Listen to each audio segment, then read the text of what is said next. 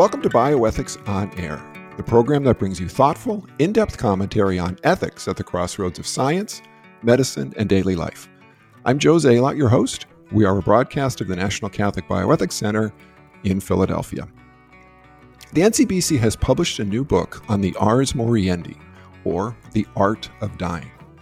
The title of the book is, appropriately, The Art of Dying, a new annotated translation and its author is Brother Columba Thomas OP.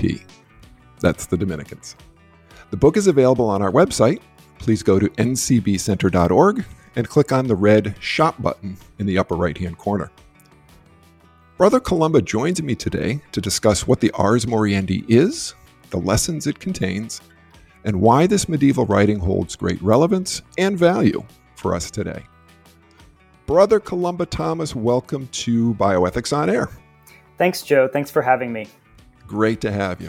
All right, so as our listeners know, uh, for every new guest, which you are, I ask you to please tell our listeners a bit about your background, specifically your education, work experience, leading up to actually the work you're doing now. Okay, sure. So, as you mentioned, I'm a Dominican religious, and I'm studying for the priesthood currently in Washington, D.C. at the Dominican House of Studies. And for those of you who are not familiar with the Dominican order, we are the order of preachers. And I'm That's called, the OP. That's right, the OP. And I'm a religious because I'm in vows. And actually, just this past year, I made solemn vows, which means it's permanent. Congratulations. And less than two years from now, God willing, I'll be ordained to the priesthood. So I'm very excited about that. And I am finishing up my preparations for that over the next couple of years. Before I joined the Dominicans in 2016, I trained as a physician in internal medicine and I had specific interests in geriatrics and end of life care. And I trained as both a clinician and a researcher. And it was when I was studying medicine in New Haven that I came across the Dominicans at St. Mary's and gradually over time came to realize that God was calling me to join the Dominicans and to study for the priesthood. So I did that, and I've been with the Dominicans ever since. So you are a medical doctor. That's right. I just wonder, uh, uh have you kept up your license? Uh, I have. Yeah, the, okay. the order has been very supportive, such that I have been able to keep my license active during this whole time. And I've also been able, on occasion, to put together some formal clinical work uh, over the years just to kind of keep my skills up and uh, to just keep doors open as much as possible. Yeah. yeah. I was just wondering if you could tell us when when did you graduate from medical school, and then when did you um, enter the Dominican Order? Yeah, so I graduated from medical school in 2012, and then immediately went into residency in internal medicine, primary care, and that was a three year residency for the main portion. And then I did a chief resident year at the end of that. And then that brought me basically to 2016 when I was able to join the Dominicans. So just as I finished my residency training, then I joined the, the Dominicans. Okay. So, in, a, in addition to studying for the priesthood, which is a full time job in itself, I'm sure, uh, what other responsibilities do you have at the Dominican House of Studies? So, first and foremost, I should mention our community prayer, which really the whole day is structured around and which serves as a basis for all the work that we do. We also have private prayer and meditation, as well as community meals. And then various local ministries that we do, that the student brothers do during the academic terms. And then we also have specific house responsibilities. And currently, I'm one of the house organists and also the infirmarian, which is the student brother who does sick calls. That makes quite naturally. Sense. Yes. Very good. All right. Um, is there, and I always ask this question, and, and you sort of kind of answered it already, but I'm, I'm going to ask it as well is there a typical day for you? I mean, obviously, you, it's, it's, you said your day is revolves around the prayer life of the community and the community work, but it, is a day typical um, yeah, I would or? say so because during the academic term, we have a set course schedule and a set ministry schedule. So I think from week to week, there's a lot of consistency there. And a typical day for me would start with morning prayer followed by mass with the community and then breakfast. And during the academic term, there would be classes in the morning. At noon, we have rosary, midday prayer, and then lunch together. And then usually in the afternoon, there's classes as well.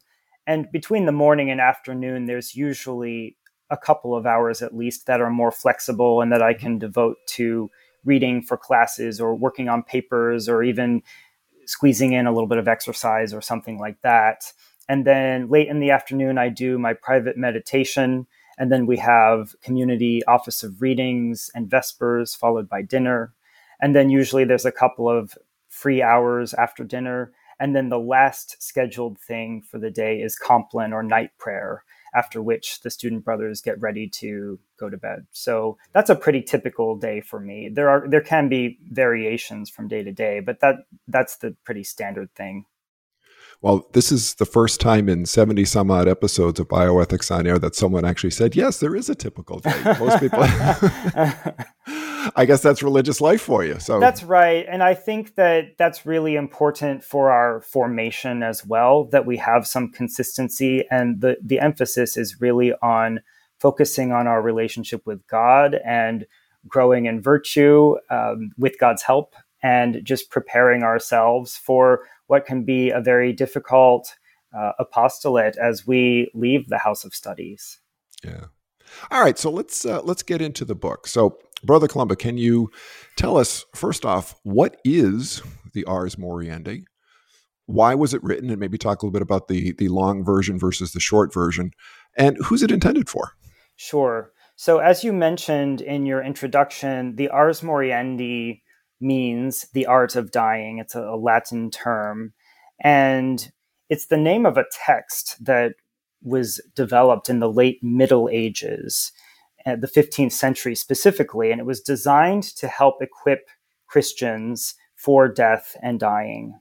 And this work became very popular in its day and was distributed throughout Europe and was so influential that it even sparked an entire genre of art of dying literature. So when you hear the term the art of dying, it refers both to that original work from the late Middle Ages as well as the whole genre of literature that has sort of continued over the centuries.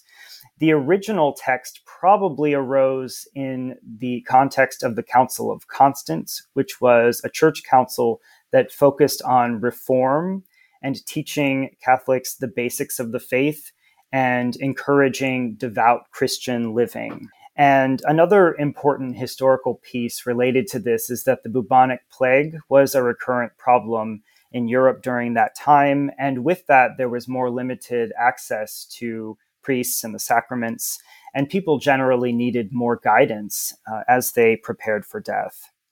And you mentioned that there's a longer and a shorter version of the Ars Moriendi, and those more or less circulated simultaneously.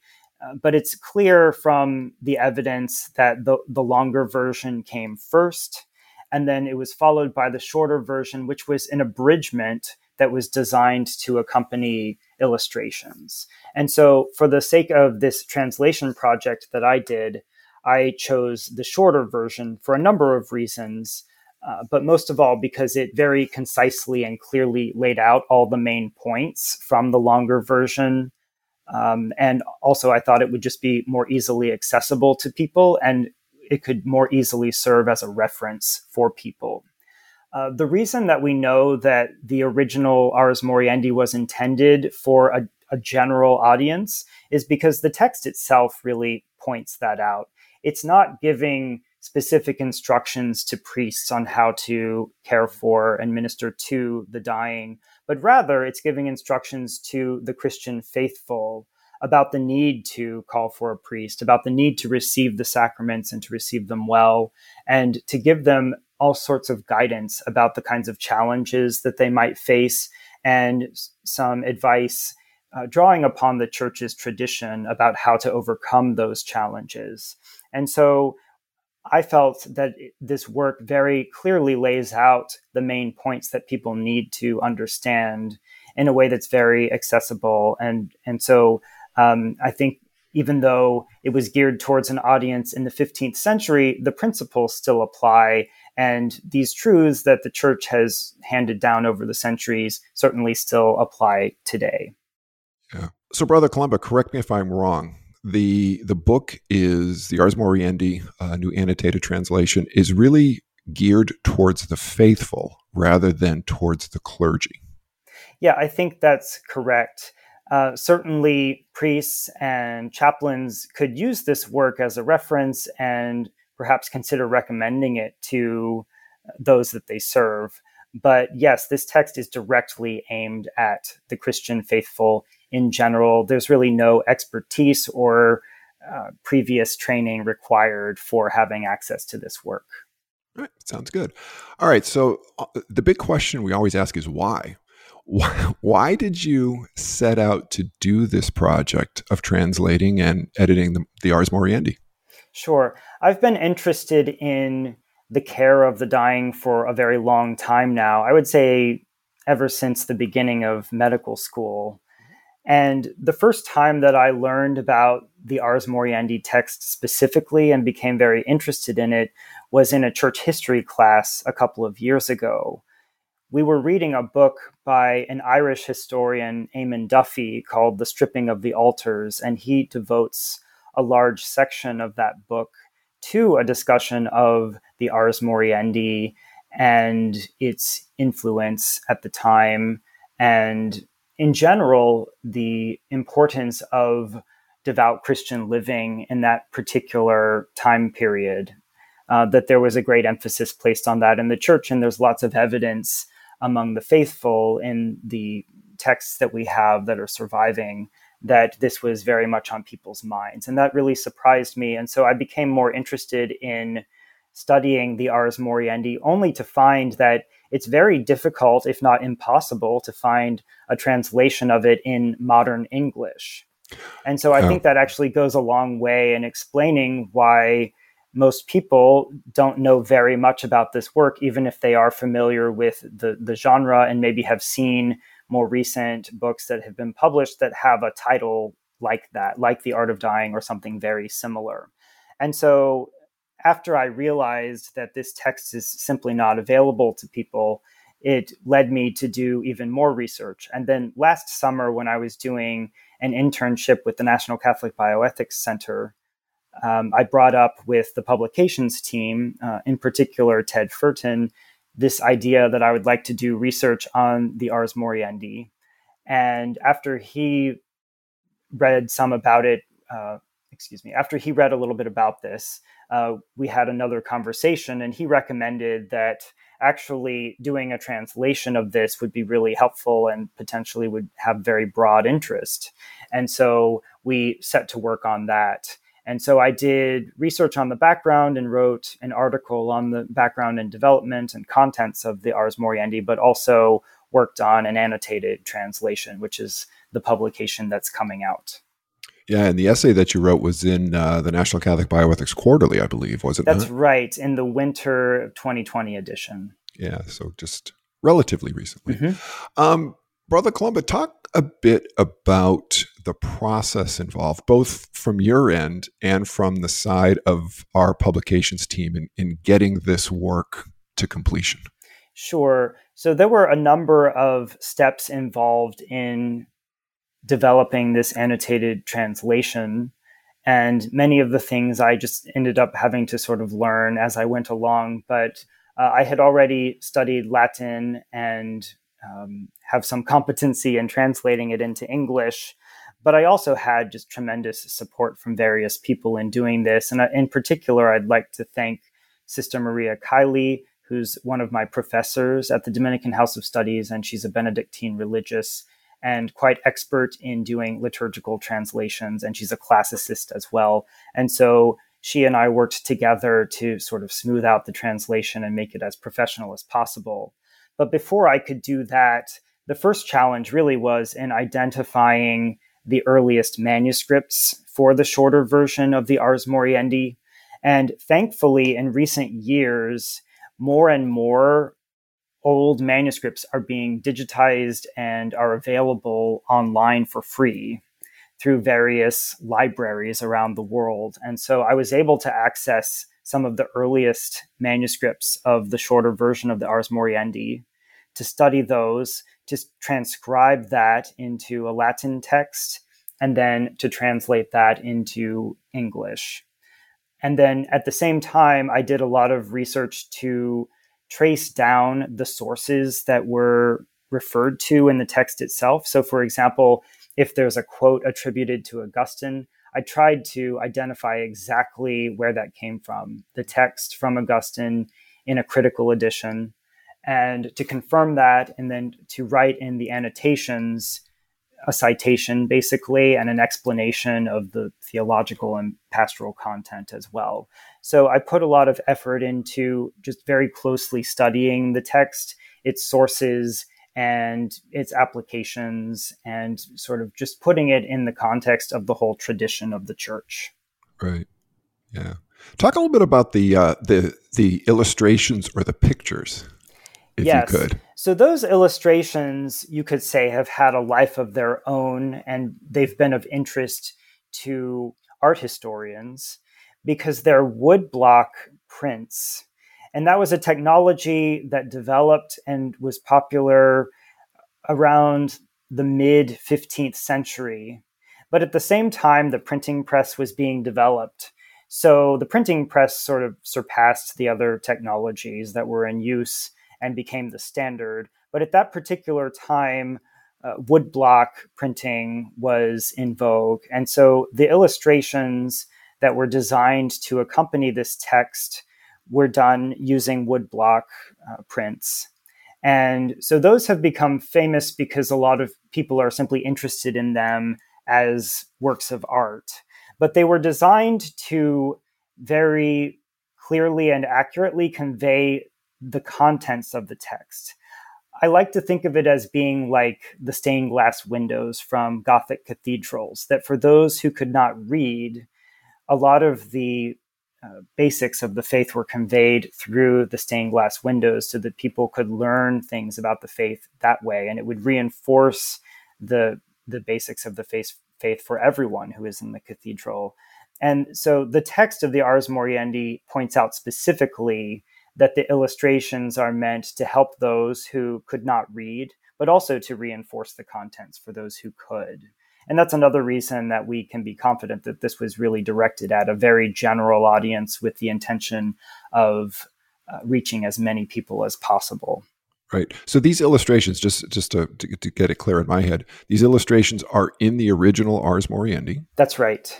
Are they in the, the long version, the short version, or both? They're in the short version, but okay. not the long version. Yes. And they specifically were designed to accompany the central portion of the shorter version, which covers the temptations. So there's a series of five temptations or common struggles or interior challenges that people face as they approach death, and then a series of replies from an angel offering encouragement and drawing upon the tradition of the church to help overcome those temptations. And so these illustrations are conveying that material in a very detailed fashion in a way that really tells a story.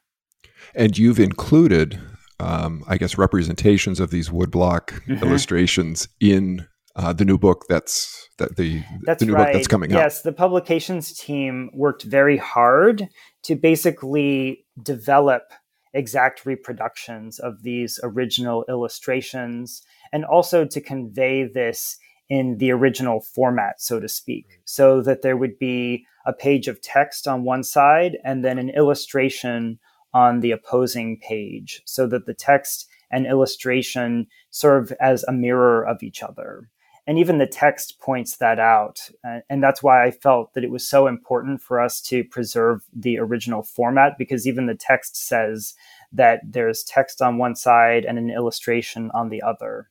And so I was very, very grateful to the publications team that they put so much work into this to make sure that this would be possible. And I hope that our readers really appreciate that as well. Yeah, that was one of the things, um, and, and, I'm at a bit of an advantage here because I've seen an advanced copy of the book, which I know, brother, at this point when we're as we're recording this podcast, you haven't seen it yet. but uh, but I was really struck at the number of illustrations uh, that are in there. It's it's it's quite remarkable, actually. Yes, I think there's a total of 11 illustrations. So, one for each of the temptations and replies from an angel, and then a concluding illustration as well. But yes, they are very fascinating, and you could spend a lot of time just looking at the details and appreciating how they um, sort of reflect the contents of the text. Yeah, very good. All right, so let's let's change gears a bit. Um, so, brother, can you compare for us the medieval Catholic Church's concern with death and helping people to properly prepare for death with that of our modern culture? So, what's similar and what's different? Sure. I think that's a very good question. And I also think it's a very difficult question to answer well, because the more I study this, the more I realize how much there is in common, really, between the church of the Middle Ages and the church today, and that we there's a lot of overlap with the challenges that we face and the opportunities that we have. Uh, but one thing I want to make clear from the get go is that the church has always been concerned with the reality of the death and with helping people to prepare properly for death. So that has been a constant throughout. Another thing that has not changed fundamentally from the Middle Ages to the present is that there's a danger of focusing so much on the health of the body that the dying person may end up neglecting the health of the soul. And we talk so much about the medicalization of dying today and how that can take our focus away from the soul and contemporary healthcare. But I was actually very intrigued to find in the text of the Ars Moriendi itself that there's evidence of something similar going on even at that time. And we might find this surprising today, but there's an instruction in the Ars Moriendi text that a physician is not to intervene on a dying patient without first being seen by a member of the clergy. Presumably, that was because of the danger of a swift and unexpected death at the hands of a physician. But we do sort of have a similar concern sometimes today, especially if people are being prepared to go off for a major surgery or something like that it's it's a point of emphasis to make sure that you've received the sacraments and that you're prepared for anything that could happen. Right. I'm so, just interested as a as a as a physician. How does uh, I, I was just chuckling as as you were saying, you know, the physician needs to to speak to the to the minister or the pastor, or not do anything until they spoke it to the minister and the pastor. Right. How does how does that um, how does that strike you as a physician?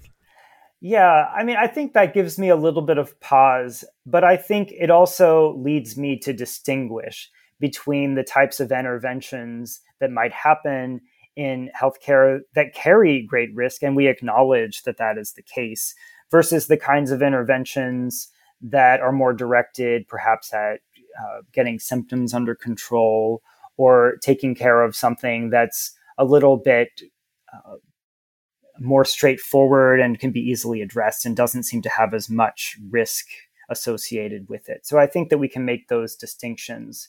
But I do think there are situations today in which we would all recognize that there is significant risk involved and people should have things in order before they go off to a, a risky procedure or something like that. So I think we can all relate to that for sure. Yeah. Just to finish the, the question that you asked me initially, this kind of brings me to some of the differences between the Middle mm-hmm. Ages and today. And I think one key difference has to do with how prominent the reality of death is in people's minds and how close they perceive it to be. And so I think in the Middle Ages, death in general was a much closer reality for people. Whereas today, we have the temptation to think that it's very far away and that there are so many safety nets available to us. And I think that's in large part because of the rise of technology and the advancements in medicine that so often people may develop a serious illness and then find that with the right interventions, we can cure that illness or at least help them to improve such that they're stabilized and can continue to live for months or years even. And so I think people feel that death is not as close of a reality and it's much more tempting to put off preparing for death and thinking about death as something that is inevitable and that will happen for all of us. So I think that is a key difference. And you can see that difference, I think, depicted in the Ars Moriendi, that it's sort of taken for granted that death is something that is on people's minds and that um, that needs to be contended with.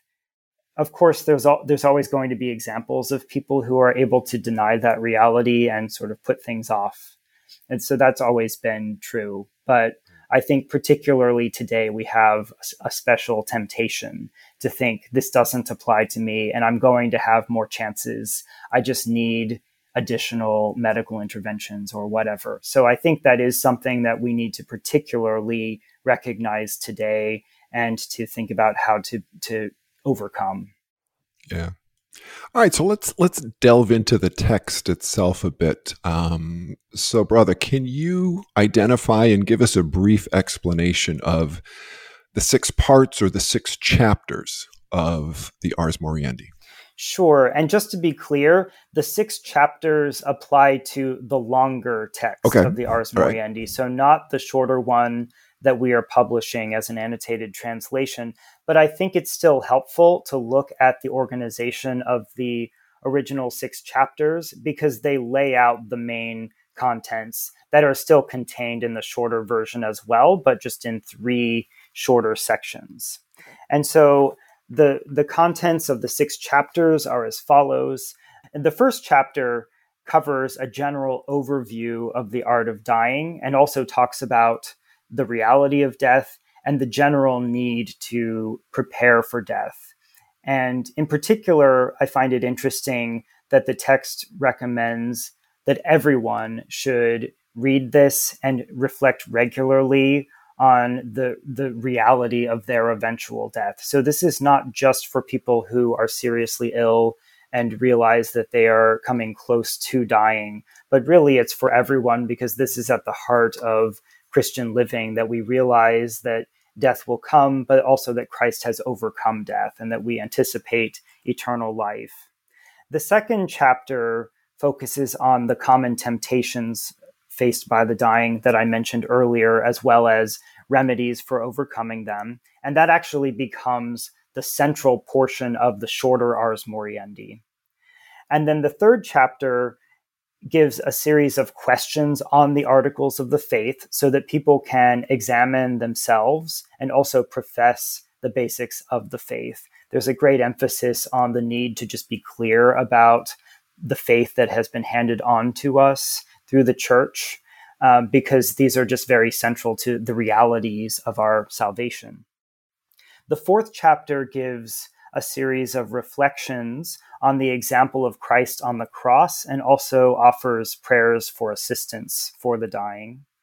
Chapter 5 gives a series of instructions for the dying, so it's a little more practically oriented, and also instructions for those caring for the dying. And then finally, chapter 6 contains liturgical prayers that can be said over the dying by those caring for them. So basically, the shorter version is a condensed version of all of these things.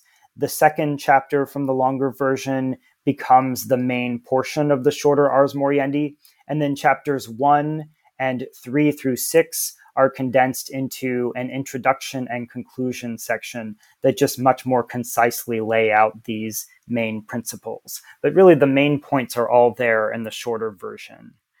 So, yeah. specifically talking about the temptations. I wanted to ask you about that. I wanted to come back to those because those those are really interesting to sure. me. Sure. Yeah. So the easiest way of looking at this is that the temptations are stated in terms of virtues and vices. And the first three temptations are against faith, hope, and charity, which, as many of you know, are the theological virtues because they're all about our relationship with God, about coming to know and to love God. And so, as the text says, the devil realizes how important these virtues are for our salvation. And so that's what he particularly focuses on, tempting us to resist and reject these, and in turn to reject God as well. And so, in response to each of these temptations, an angel offers advice and encouragement. There are quotations from scripture, from the fathers of the church, and also common sense advice in helping the person to contend with these temptations. And then the fourth and the fifth temptations have to do with basic vices that may tempt a person. So, pride, which leads a person to resist or reject God, and greed, which leads a person to cling to things of the world. And so, in turn, to reject God as well. Yeah. Very good. Yeah, I, I, I remember looking over uh, parts of the Ars Moriendi, and that and that's the section that just grabbed me because, uh, well, maybe I, I see my well, I know I see myself in those, but we don't we don't need to go and go into detail about that. So, um, brother, the the Ars Moriendi also lists six statements or quote things that are necessary for salvation. And, and, these are really interesting as well too. And what I'll do is I'll just briefly uh, identify them, and I was wondering if you could you could comment on them. Sure. Okay, so statement number one is quote, he should believe, as a faithful Christian does, and even rejoice that he will die in the faith of Christ and the church, united with them in obedience. Unquote.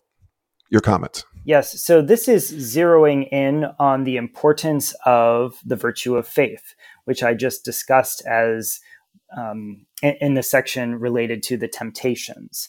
And so this is specifically pointing out that Christ and the church are inseparable. And it's through Christ, excuse me, and it's through the church that we are saved in Christ. So this is pointing out something that's very fundamental to our faith as Christians. Yeah, I really love the word, and I in, in my notes here I underlined the word rejoice mm-hmm. uh, that we should rejoice in this. And that's really the Christian message. And I, I, I just thinking about the world that we live in, that we do everything we can to avoid death. As you mentioned earlier, you know, we don't want to talk about death. We do everything we can to avoid it. You know, the medical technology is going to save me, but really the Christian message is, hey, as you said before, we're all going to die.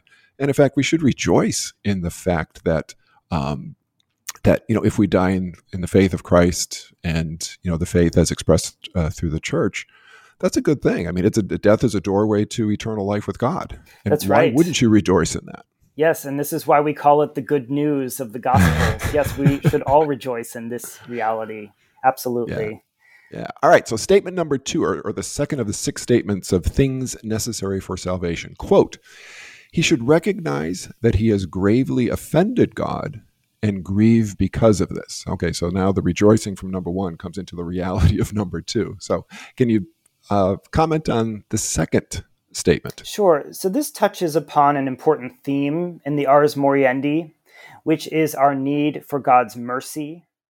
And so that involves recognizing that we have sinned and also having confidence in the power of Christ's passion to restore us to grace. So this really leads us to the element of hope that is also so central to the Christian life and is also the second theological virtue that I mentioned before the virtue of hope.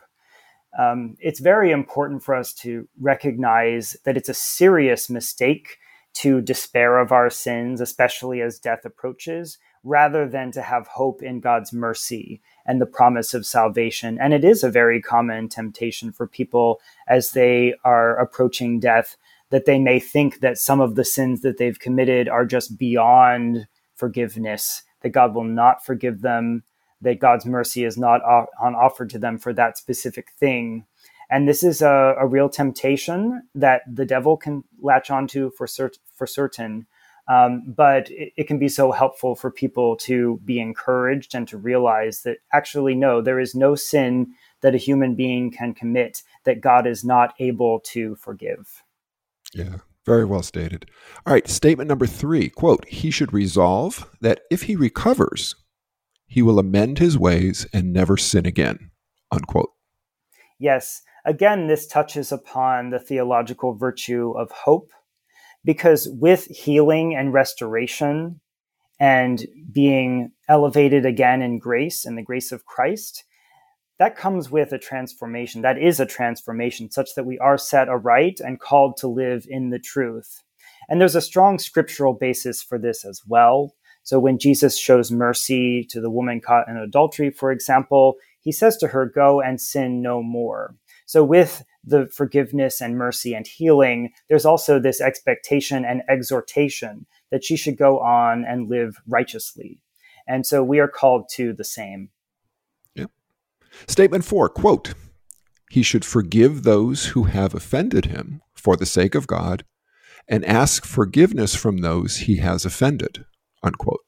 Yes, this is at the heart of the gospel that just as God has loved us first and shown us mercy, we are to love others and to show them mercy in turn.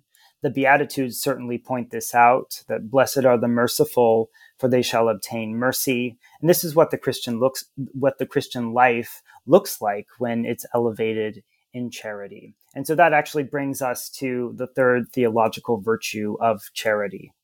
Charity, yeah. All right, statement number five quote, he should make restitution for the things he has taken, unquote. Yes, so this reminds us that justice has not been done away with, and that God is both just and merciful. That these things are not in opposition to one another, despite what we might be tempted to think. Uh, so, in justice, we are to give to others what is their due. And when we act mercifully towards others, we're not going against justice, but we're doing something more than justice. So, it's important to keep justice in mind as well. Yeah. And the last statement, quote, and I like this one as well. Uh, I like all of them, particularly like this one. Quote, he should know that Christ died for him and that there is no other way he can be saved except by the merit of the passion of Christ, for which he should give thanks to God as much as possible. Unquote. Yes, I think this very succinctly sums up the central message of the Ars Moriendi and the, the Christian art of dying at large. This is the key to our salvation, with a focus on Christ's victory that he has already won for us, but it still must be obtained through Christ and the church for the salvation of souls. Yeah. What great messages. And I do have to say that before we started talking about this podcast, and we've been talking about doing this for a number of months now, I had never heard of the Ars Moriendi. Mm. But as I'm learning more about it and preparing for this podcast and reading your materials and just talking to you now, this is this is fascinating. I, I, I can't wait to sit down and read the book. Yeah, thank you. Yeah, I think there's so much richness and depth, but it's also on an, another level very basic and very straightforward. Um, so I think there's a really good balance here of something that can be very accessible to people, but also help enrich them in a number of ways. Absolutely. All right, so we've talked about the text of the Ars Moriendi. Let's kind of move into a maybe a practical application sure. Uh, of it. So so brother, you, you focus your essentially your practical application of the Ars Moriendi today to the reception of the sacraments, especially confession. And I heard confession coming through very clearly in those six statements that we just talked about. Mm-hmm. Can you can you explain this? Yes. So the Ars Moriendi places great emphasis on the importance of receiving the sacraments of the church and doing so reverently and in faith. The whole point of the sacraments is that Christ instituted them to continue his healing ministry in the church even after his ascension into heaven. The sacraments restore us to grace and they enable us to be partakers in the divine life. In my experience, when people see patients that are dying, patients that are Catholic, their reflex reaction is to think that patient needs the sacrament of the sick or anointing. And that's a very good instinct. But the reality is that there are three sacraments of the church that are especially recommended to prepare those who are nearing the end of life. And these are penance, also called confession, anointing of the sick, and the Eucharist. In particular, confession is important for those who have been away from the church for a long time, or those who are aware of having committed grave sins and not having confessed them. So, confession is what restores people to the life of grace, such that they can be well disposed to receive anointing of the sick, and the Eucharist. And in this edition of the Ars Moriendi, I included a section in the appendix that provides an explanation and overview of the sacraments that people can use as a reference in navigating this because it can be a little bit complicated and in understanding how these sacraments relate to each other and the order in which to best receive them. And I think this is important because there's so much richness and depth in the sacraments, and their effectiveness does vary depending on our interior disposition. So that's something for people to keep in mind. And I, I hope that people can have uh, a more informed approach to this and make sure that dying patients are able to receive all the resources that are available to them through the church. Yeah. Oh boy, we could have a a, a very long discussion on on this, but well, we'll I'm gonna I'm gonna restrain myself. so, um, but but related to this, um, so in addition to the sacraments, which which you just mentioned, what practical application or applications does the Ars Moriendi have for contemporary end of life care and contemporary end of life decision making? Now, these are issues we deal with the NCBC all the time through our consult line. But what, is, what does the Ars Moriendi have to offer to, as I said, end of life care, end of life decision making? Thank you for asking this question because I think it's a common conception among Catholics today that as long as the sacraments have been given, we have done our due diligence in helping our loved ones prepare for death. But the Ars Moriendi also contains a strong emphasis on personal devotion. And by that I mean prayer and meditation. Family members and friends can actually do a lot to remind the dying person of this and also to pray with the dying person and encourage him or her. And the, the text of the Ars Moriendi even goes so far as to recommend that the dying person identify a relative or friend who can reliably assist in this regard. And so that means encouraging and exhorting the dying person to pray and meditate regularly, to keep their mind on the, the basics of the faith and the promise of salvation, um, and to help them to overcome these various temptations and anxieties that can arise as a person prepares for death. So I would say, for the most part, there is a great emphasis on uh, personal devotion and prayer. Um, and of course, the Ars Moriendi was also written at a time when access to priests and the sacraments was much more limited. So there was a need to consider the possibility that a dying person may not even have the availability of the sacraments. And so this is addressed specifically in the text. And just, to give you one example, in response to the temptation to despair, the angel brings up the possibility that a dying person may not be able to go to confession. In which case, the angel says it's important not to despair, which would be to think that God could not possibly forgive these things, but rather to have inner contrition for all sins committed and to trust in God's mercy, to entrust oneself entirely to God, and to remember that there is no sin so great that it could not be forgiven. Yeah.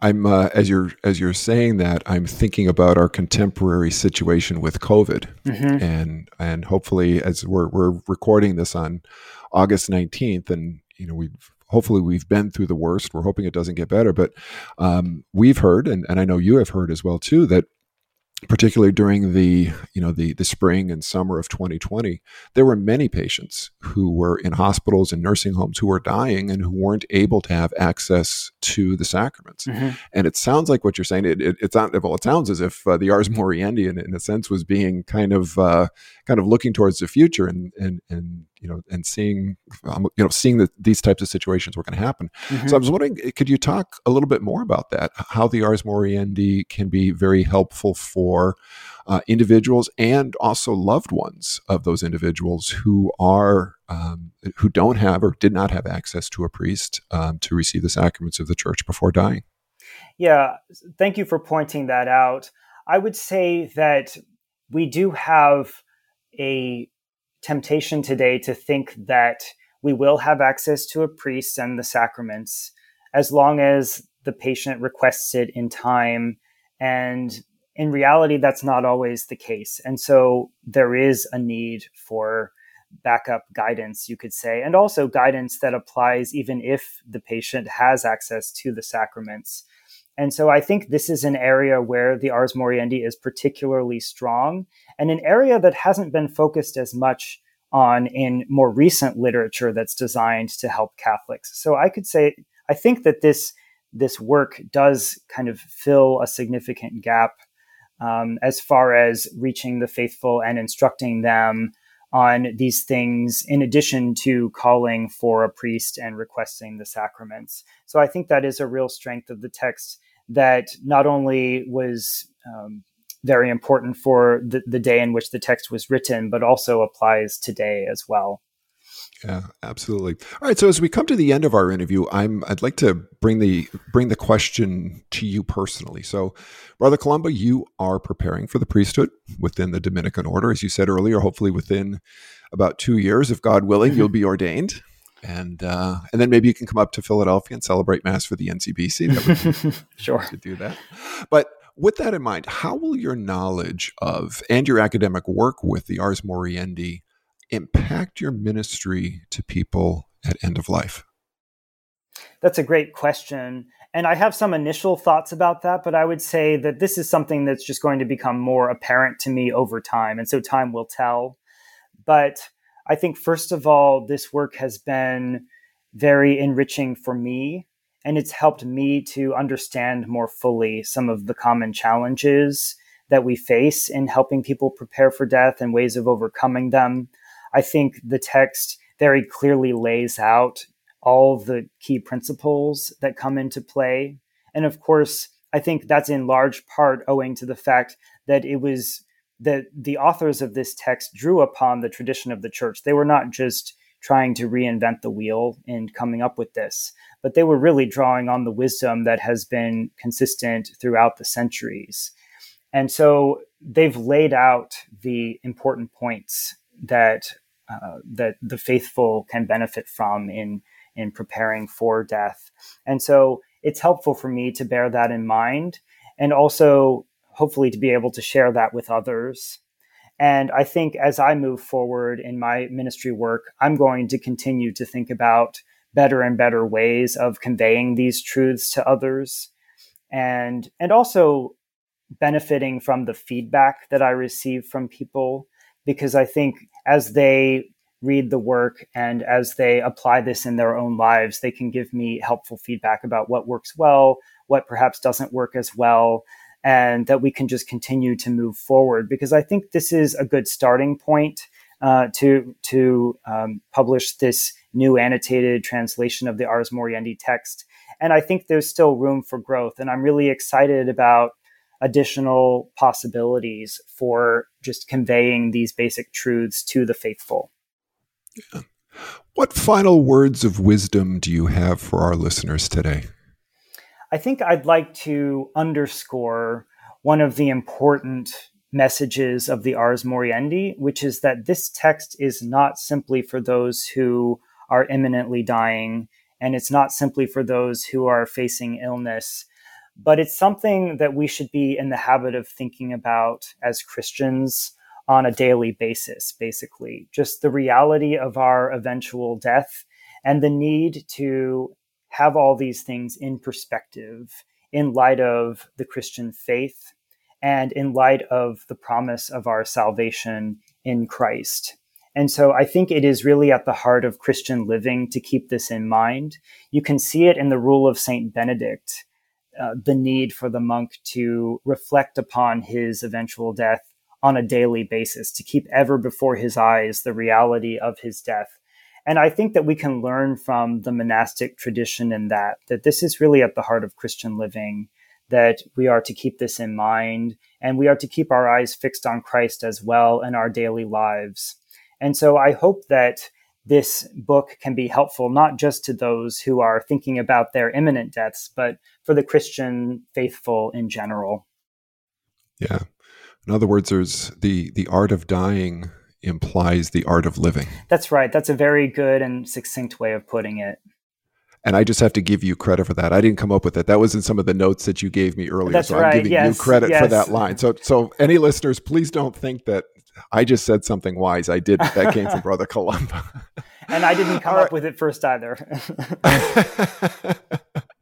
We're all drawing upon the tradition. Anyway, once again, the book, The Art of Dying, a new annotated translation, is available on our website, ncbcenter.org. Please click on the red shop button in the upper right hand corner. Brother Columba Thomas, thank you for joining us today on Bioethics on Air. Thanks so much, Joe. It was a privilege. For more information on these topics and other bioethical issues, please visit our website, ncbcenter.org, and subscribe to our publications, Ethics and Medics and the National Catholic Bioethics Quarterly. The views expressed on Bioethics on Air are not necessarily those of the National Catholic Bioethics Center. If you have comments or questions about this or any of our podcasts, or if you would like to subscribe to our newsletter or our Bioethics Public Policy Report, please contact me, your host, Joe Zalot. Archived editions of our podcast are available on our website. Please hover on the Blogs and Podcasts button on the main page and then click Bioethics on Air. Finally, if you enjoy our podcasts and would like to support them, as well as the mission and ongoing work of the NCBC, please go to our website, again, ncbcenter.org, and click on the red Donate button. Thank you for listening, and may God's peace be with you.